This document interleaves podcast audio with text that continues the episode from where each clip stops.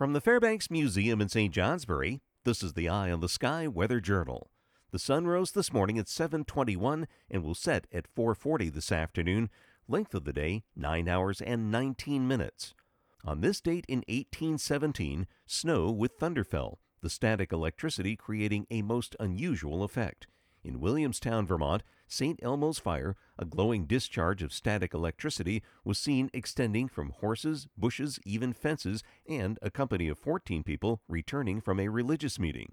Snowfall was up to 6 inches per hour. In Andover, Vermont, this luminous snow featured light extending from most objects outside and emitted a hissing sound.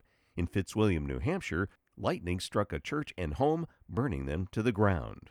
No thunder snow today, just some snow showers over the northern mountains, some periods of sun in southern valleys.